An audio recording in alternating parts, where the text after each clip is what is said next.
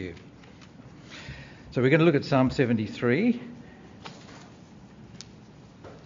And uh, let's begin by praying. Loving Father, thank you for bringing us here together this morning. Thank you that your word speaks to so many areas of our life with such strength and attraction and power. We pray that you would speak to us this morning through Psalm 73, the experience of the psalmist. We pray that your spirit would lead us into a deeper contentment and confidence in you, a greater desire for you. We pray this in Jesus' name. Amen. Psalm 73 has been uh, gripping me for a while, and I've uh, spoken about it in a number of contexts, and I'm going to share one of those contexts with you at the end of the sermon. But uh, it's a song, it's a, it's a psalm about envy to start with. Uh, and the first half of the psalm takes you on, on the psalmist's rather terrible journey to the point where he felt that he'd almost given up being one of God's people. He was ready to give up. He was, he was ready to, we might say, commit apostasy. And there's a big turning point in the middle of the psalm where he, he comes back to reality.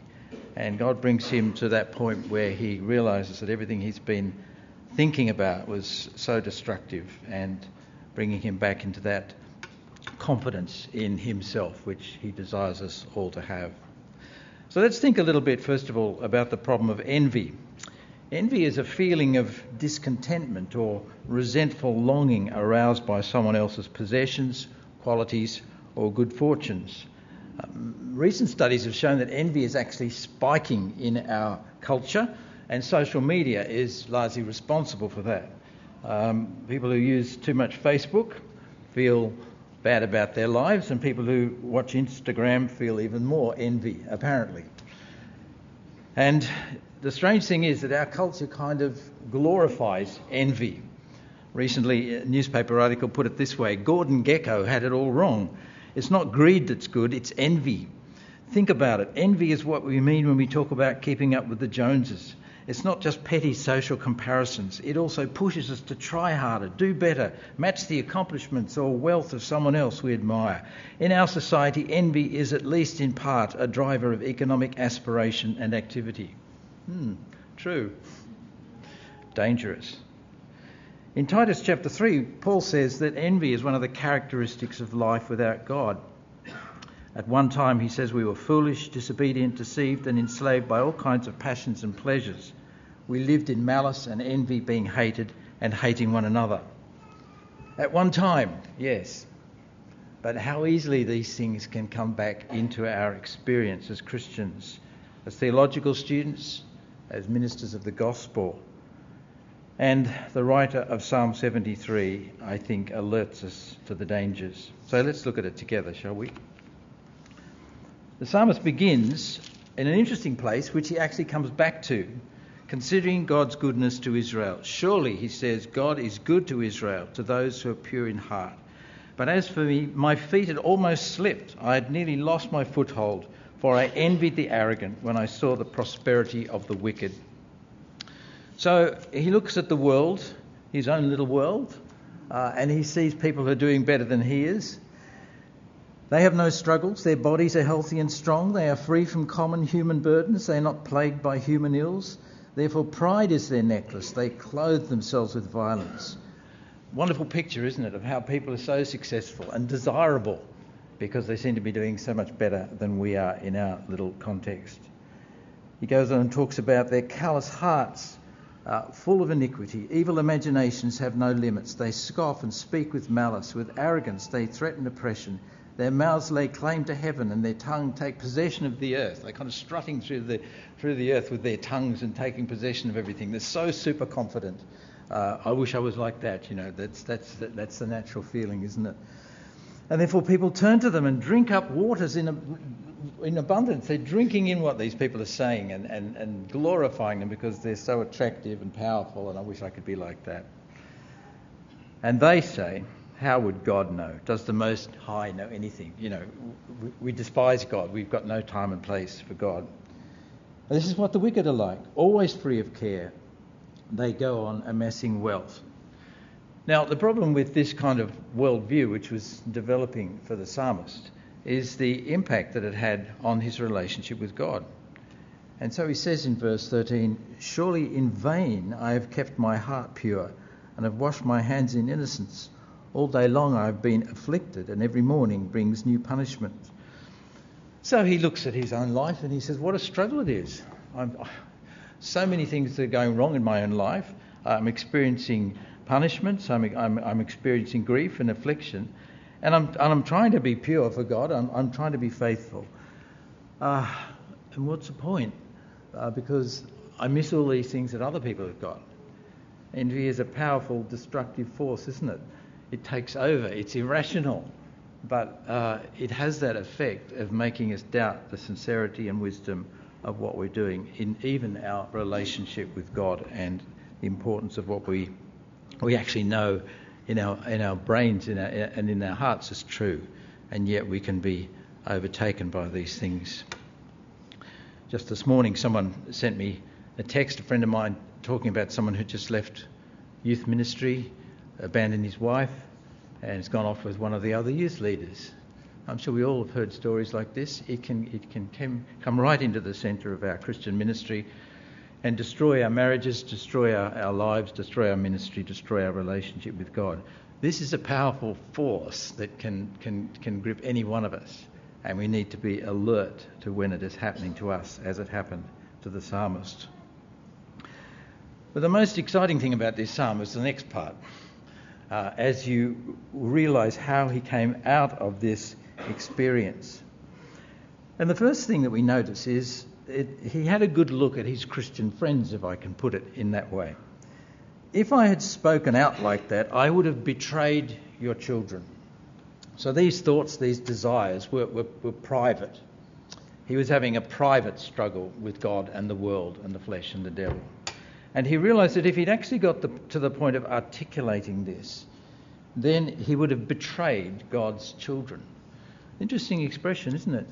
He realised there are a whole lot of people out there who standing for the Lord and seeking to be faithful, seeking to be pure and innocent as, as he was.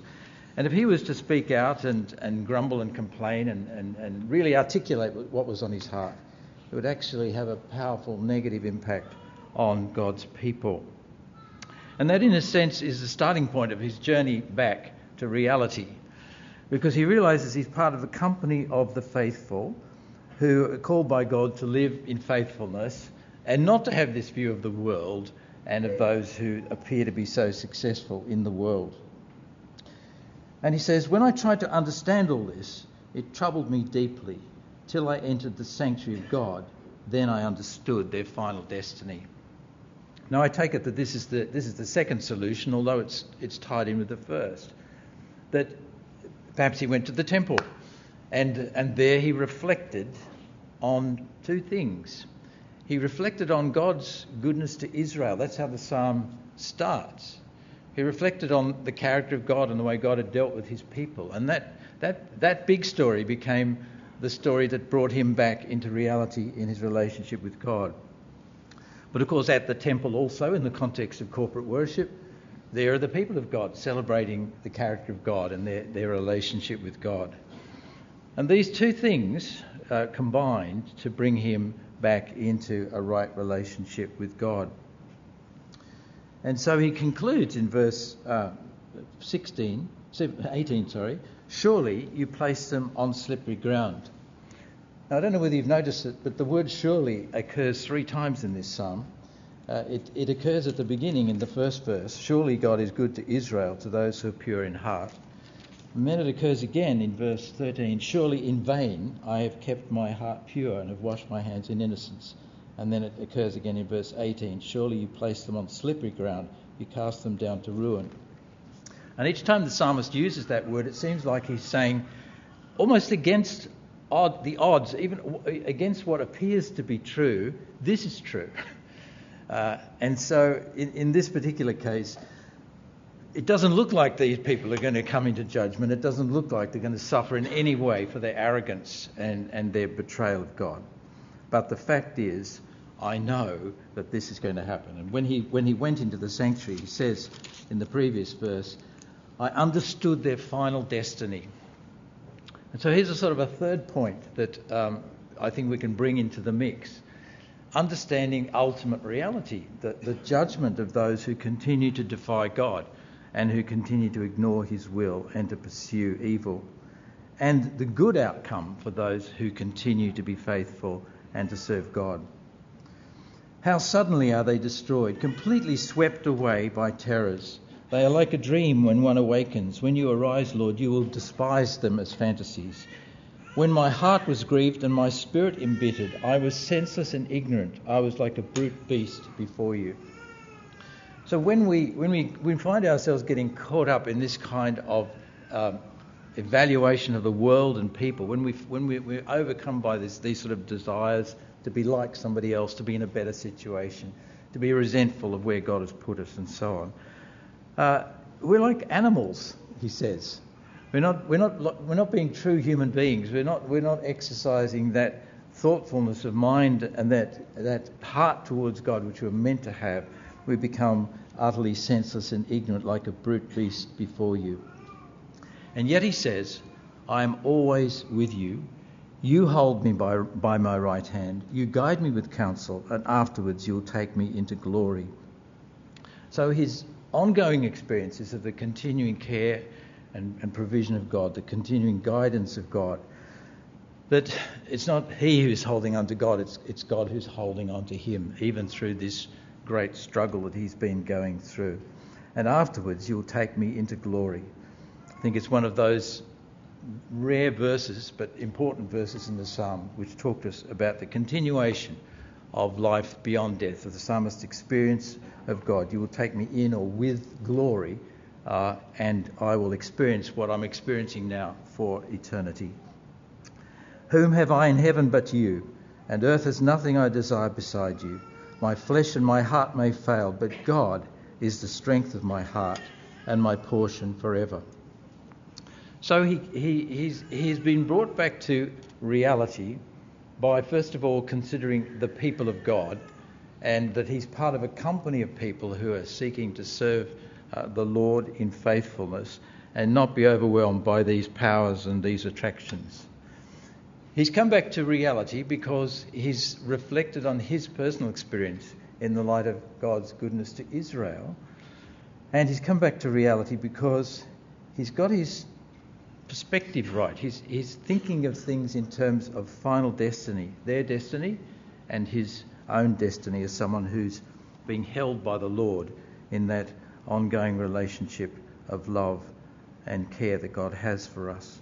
God is the strength of my heart and my portion forever.